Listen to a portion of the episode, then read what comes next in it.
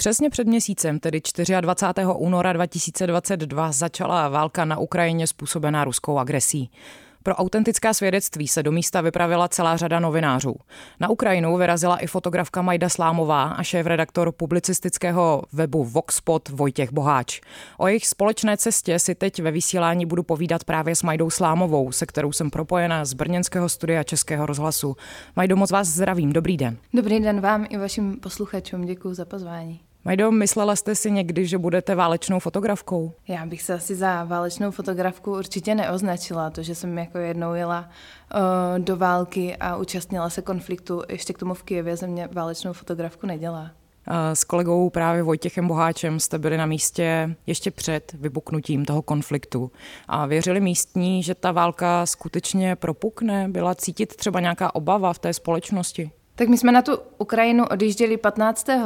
února. Týden jsme pobývali v, na střídačku v Kijevě a v Ovruči, což je pohraniční městečko u běloruské hranice. A bylo to různé. My jsme třeba navštívili v Kijevě uh, trénink pravého sektoru teritoriální obrany, kde se lidé připravovali na válku. Uh, bylo sluné nedělní odpoledne první jarní takový den, první, první slunce, takže lidé vyrazili na pláž k Dněpru otužovat se, hrát volejbal a do toho tam právě probíhal tento trénink, takže tam běhali vojáci z Kalašníkovi, lidé se učili, jak zacházet se zbraněmi, učili se zneškodňovat munici, učili se také základy první pomoci. Takže ta situace byla taková, že část lidí si to připouštěla, že to může být, už od začátku roku se pravidelně trénovali a cvičili a část zároveň si to nepřipouštěla, žila své běžné životy. Ještě třeba o víkendu se nám stalo, že o, když jsme si chtěli sednout do hospody, tak hospody fakt byly praskali ve švech, o, skoro si nebylo kam sednout. Po ulici hráli umělci, různé drobné koncerty, lidi zpívali, tančili. No, napadlo vás samotné, že na Ukrajině propukne válka? Jasně, my jsme s tím počítali, my jsme se na to připravovali. O, Vojta už k nám na vánoční večírek někdy na konci prosince přišel s tím, že si myslí, že vypukne válka, myslel si, že vypukne už klidně i možná dřív. Takže o, jsme to řešili už déle a když se to právě už schylovalo takto, tak jsem mu volala Ptala jsem se, jestli se na, na, na Ukrajinu nechystá, protože už tam předtím jednou byl a vracel se na pár dní do Česka, on že, že odjíždí druhý den ráno, tak jsem se ho zeptala, že, že bych se k němu připojila a on souhlasil, takže jsme tam vyrazili společně. Takže to bylo velmi spontánní, nebylo to nic dopředu velmi naplánovaného, z vaší strany minimálně. z mé strany to byla uh, jedno, no jasně, večer, večer jsem se rozhodla, respektive ráno jsem o tom začala uvažovat. Přemýšlela jsem, co to všechno bude obnášet, vyhodnocovala jsem si rizika, jak vůbec v takových uh, situacích, když opravdu ta válka chaotická vypukne, jaké budou moje reakce, jestli to zvládnu, jestli tam nebudu na přítěž. Nechala jsem tomu čas do noci, pak jsem se rozhodla a brzy ráno jsem vyrazila 15. Kolik času jste na té Ukrajině nakonec strávili? Strávili společně? Společně jsme tam strávili přesně tři týdny. Vraceli jsme se uh, vlastně 8. března. Když jste byli na místě, jak probíhala vaše komunikace s místními obyvateli na Ukrajině? Jak se vlastně staví ti obyvatele k samotné přítomnosti novinářů na místě? Uh, tak my se ve Voxpotu tomuto tématu věnujeme dlouho, věnujeme se Ukrajině, Rusku a jezdíme tam, poprvé jsem třeba už na Ukrajině byla v roce 2015 a domluvíme se oba dva ruský, Vojt, Vojta i ukrajinsky, takže tam máme spoustu přátel, pobývali jsme právě i s nimi. Staví se k tomu, hodně to sjednotilo tu zemi, je tam jasně daný ten agresor, takže lidi se začali okamžitě po vzniku toho konfliktu organizovat společně, vytvářet různé struktury, jak už té teritoriální obrany, tak eh, nějaké humanitární pomoci, takže v tomhle tam vládne určitě nějaká jednota. No a jsou ti obyvatele otevření té komunikaci s vámi? Chtějí si s vámi povídat? Jasně, určitě tam je cítit i nějaká paranoja, hlavně ze začátku bylo hodně těžké tam běhat s foťákem, protože jsou lidé dost podezřívaví, je to velmi citlivé, například když utíkali do metra se skryt před bombardováním,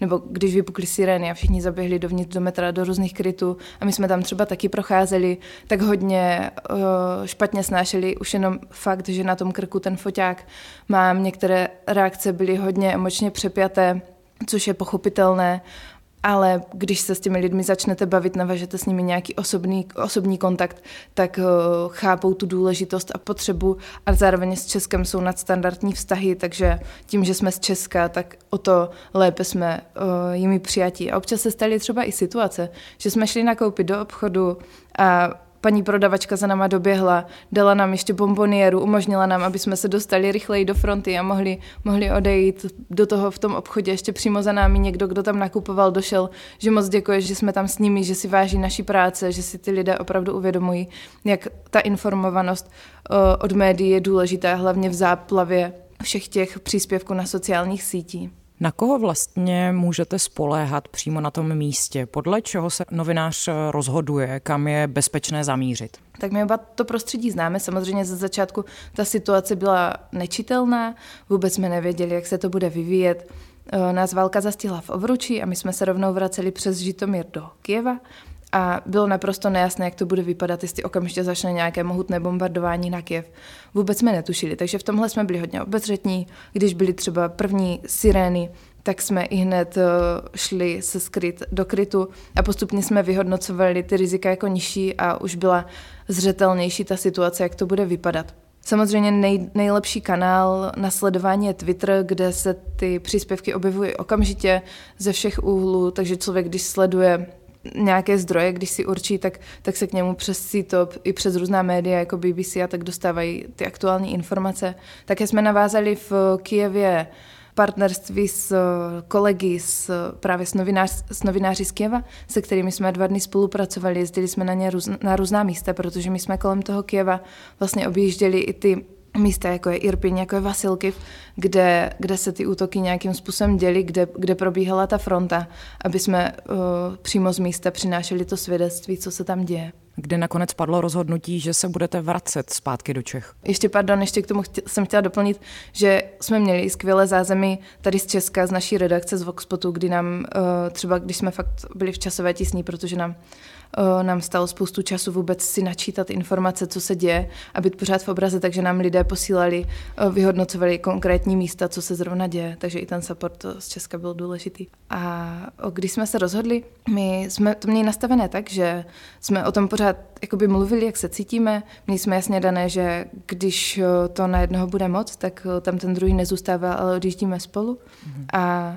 pro Vojtu to byla jako větší zátěž v tom, že on z pozice reportéra ty příběhy píše, musí být pořád přítomný, pořád uh, vlastně poslouchat ty dost často nešťastné, zoufalé osudy a já třeba slyším z těch příběhů jenom část, běhám tam s foťákem. Takže to rozhodnutí odjet padlo jako asi, kdy už jsme začali se cítit tak nějak den po sobě.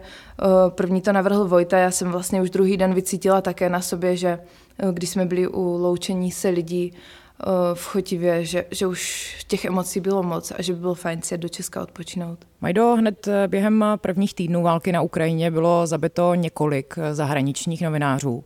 Má člověk na místě vůbec prostor si něco takového připustit? Jaké pocity to ve vás vyvolalo nebo vyvolává? No, tohle je pro mě hodně těžké sledovat. Stalo se to až v momentě, kdy my už jsme z Ukrajiny odjeli, ale, ale stalo se i nám, že jsme se dostali pod palbu. Eh, když jsme jeli právě z Kieva fotit do Makariva směrem na Bordianku, kam jsme chtěli dojet, tak, eh, tak po nás auta označeném V eh, ruský voja, ruští vojáci stříleli a nám se podařilo utéct do krytu. A v ten moment jsem si ani nepřipouštěla vlastně tady tyhle rizika, tohle, že se může stát, to tak dochází trošku až, až zpětně. Ani nebylo jasné, že, že uh, vojáci budou útočit po novinářích a to se všechno dělo až teďka a až teďka vnímám to vzrůstající riziko víc. No, zůstávají i teď eh, nadále na Ukrajině novináři. Jak moc je to vlastně nebezpečné? Zůstávají. O, situace je úplně jiná, když je člověk někde v Mariupolu nebo když je v Kijevě nebo v Charkově. O, v Mariupolu už myslím, že snad nezůstal nikdo. A v Kijevě těch novinářů, co se týče českých týmů, tak se tam střídá uh, Respekt, vím, že tam Martin Dorazín, vím, že tam Standa Krupař jako fotograf. Uh, úplně přesně, ale nemám přehled, kdo tam teďka aktuálně je. No a někdo z vašich kolegů z redakce Voxpotu je třeba i v konkrétním kontaktu s někým, kdo je na místě? To nevím, to jsem se popravdě neptala, ale předpokládám, že Voj, Vojta bude určitě v obraze. A co se týče naší redakce, tak teď tam nikdo není, ale předpokládám, že tam určitě zase pojedeme. Takže máte v plánu se ještě vracet na místo? Jo. Jak na takové válečné prostředí musí být přímo novinář eh, vybaven? Hlavou mi proběhla třeba nějaká neprůstřelná vesta nebo něco takového. Jaké jste měli vybavení? Jasně, my když jsme vyráželi, tak jsme si zařizovali válečné pojištění, Uh, půjčovali jsme si vesty a helmy neprůstřelné, s tím jsme tam potom běhali, což je docela velký náklad navíc k, těm, k té všech technice, kterou sebou člověk tahá, takže to určitě, ale po pár dnech si člověk na, na tohle už zvykne a už to bere jako samozřejmost. A měli jsme také půjčené auto jako další věc důležitou, aby se člověk jednodušeji pohyboval, protože přece jen uh, tyhle věci docela přestaly fungovat a v momentě, kdy se člověk chtěl dostat někam dál od Kieva nebo úplně z toho Kieva vyjet, tak to bylo mnohem komplikovanější a to auto nám to dost usnadňovalo. My jsme hnedka na začátku toho rozhovoru zmínili nějakou paranoju. Já předpokládám, že teď je asi čím dál těžší pro některé obyvatele na Ukrajině získávat eh, relevantní aktuální informace. Jaké jsou ty nejčastěji využívané kanály teď? Daří se třeba na Ukrajině i nějakým způsobem eh, dezinformacím? Rozhodně všichni vysí na Telegramu, ten je asi nejpopulárnější. Uh, sledují ověřené kanály uh, různých představitelů, prezidenta nebo starosty Kieva, Klička, uh, nebo právě uh, armádní portály hned od začátku bylo jasné, že tahle válka se bude odehrávat právě i v kyberprostoru. Takže od začátku byla upozornění na to, aby všichni důkladně aspoň třikrát prověřovali všechny informace. A opravdu jsme se setkávali s tím, že se, když něco proniklo, nějaká zpráva, tak hned první otázka byla, kde, kde si to prověřoval, máš to, má to, máš to opravdu zjištěné a takže že si tohle lidi hodně hlídají a jaké přesné info, dezinfo informace se na Ukrajině objevují, to netuším. Vím, že v Česku jsou to hlavně teďka asi ty biologické laboratoře, které tam údajně financuje USA. Takže na, ví, na místě se vám nestalo, že byste z nějakého informačního zdroje dostali informaci, která by vlastně byla potom nakonec nepravdivá, mhm. byla to dezinformace a zmátla vás? Stalo se nám, že jsme se snažili prověřit sestřelení toho letadla s výsadkáři Ilušina které se mělo odehrát eh, u Vasilky. Jeli jsme se tam podívat, ptali jsme se lidí, ale vlastně vůbec nikdo o tom nic nevěděl, takže jsme naznali, že fakt tohle není prokazatelné a že, že kdyby se to stalo, tak, by, tak, bychom, tak by o tom ty lidi věděli, byly by tam nějaké zbytky a tohle se vůbec nepodařilo prověřit třeba. Ve válce na Ukrajině teď bojují v armádě i ženy. Mm, přemýšlela jste nad tím, jak to vnímáte vy z pohledu ženy? Dokážete si něco takového představit? Přemýšlela jsem nad tím v kontextu v Česku, kdyby se to stalo, jaké by to bylo. A ona je ta situace asi dost jiná, když fakt člověk žije, má v zádech roky takového agresora, tak o to víc se ten odpor zvedá.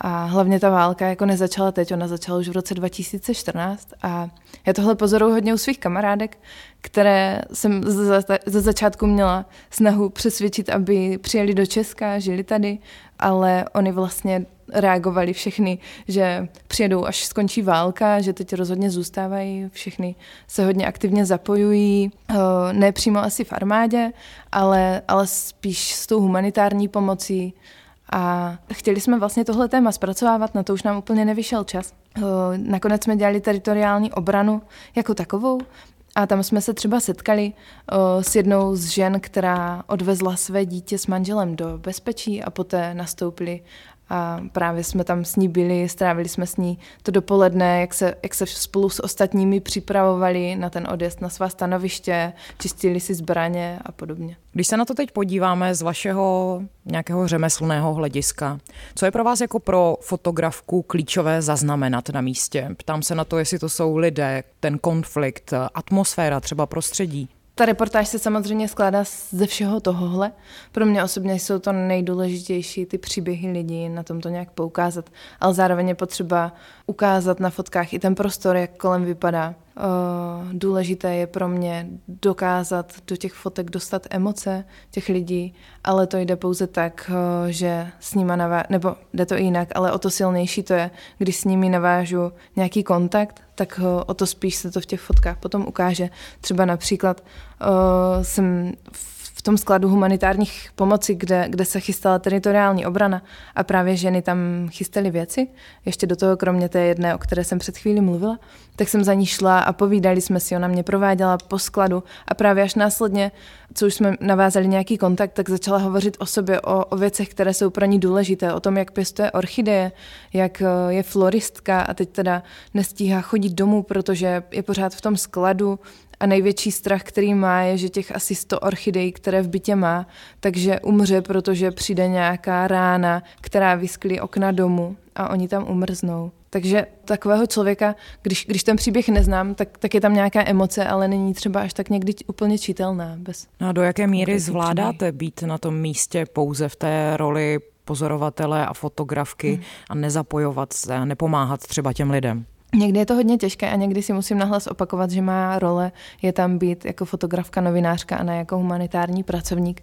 Je to o to těžší, když se tady člověk vrátí do toho Česka, tak eh, vlastně, vlastně tam to v tom bylo jednodušší, že, že hned vidím nějakou tu své, svou práci, která mi dává smysl, ve které dokážu co nejvíc efektivně nějak přispět ale tady, když jsem zpátky, tak je hrozně těžké to jenom sledovat a nemoc se nějak přičinit. Takže bych řekla, že vlastně spíš tady v Česku s tím budu ještě víc. Mm, nezapojit se třeba do té humanitárky a pořád si udržet fakt tu svou roli novinářky, fotografky, protože mám pocit, že kdybych se zapojila do té humanitárky nějak, tak o to víc podlehnu těm emocím a bude to spíš na přítěž pro mě. Překvapila vás vlastně, ať už pozitivně nebo negativně, činnost českých obyvatelů vůči aktuálnímu dění na Ukrajině? Jsem z toho hodně nadšená, překvapená.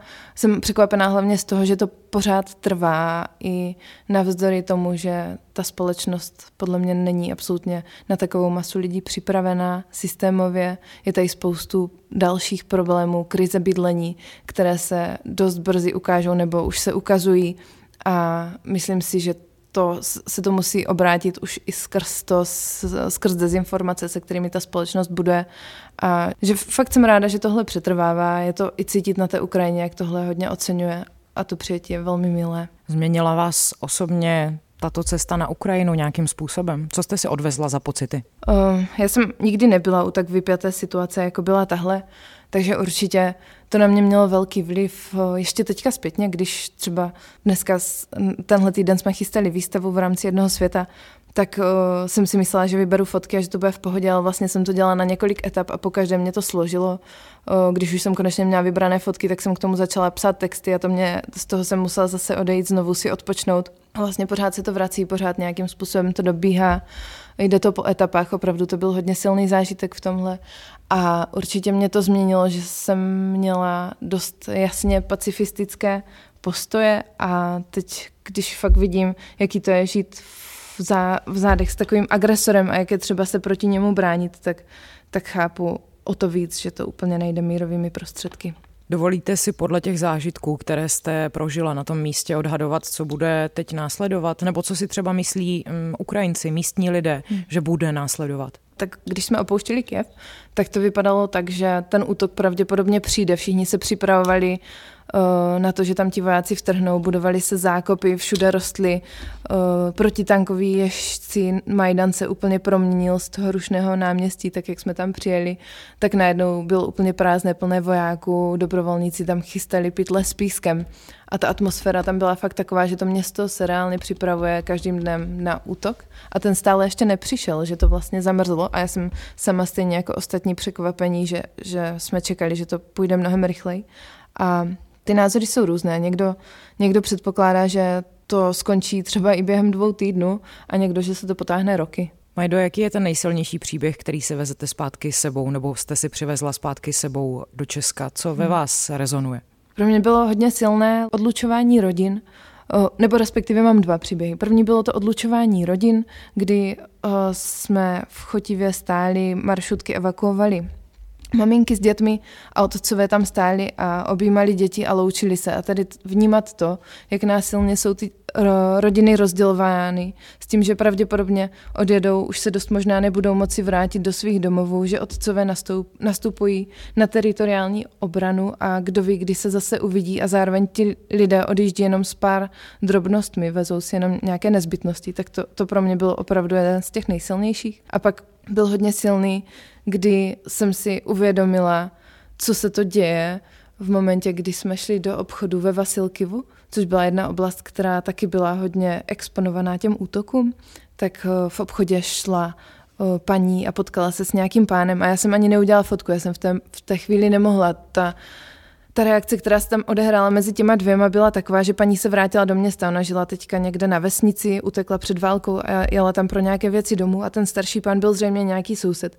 A ona ho chytla za rameno a s takovým vyděšeným pohledem se na něj podívala a místo, aby se ho zeptala, jak se má, tak se zeptala, uh, jste všichni živí. Tak na tom jsem si uvědomila, že že najednou se ta doba úplně ze dne na den změnila na něco hrozně děsivého. Ve vysílání Rádia Wave si se mnou povídala fotografka Majda Slámová. Díky velmi, díky za dnešní rozhovor a mějte se moc hezky. Děkuji, pěkný den.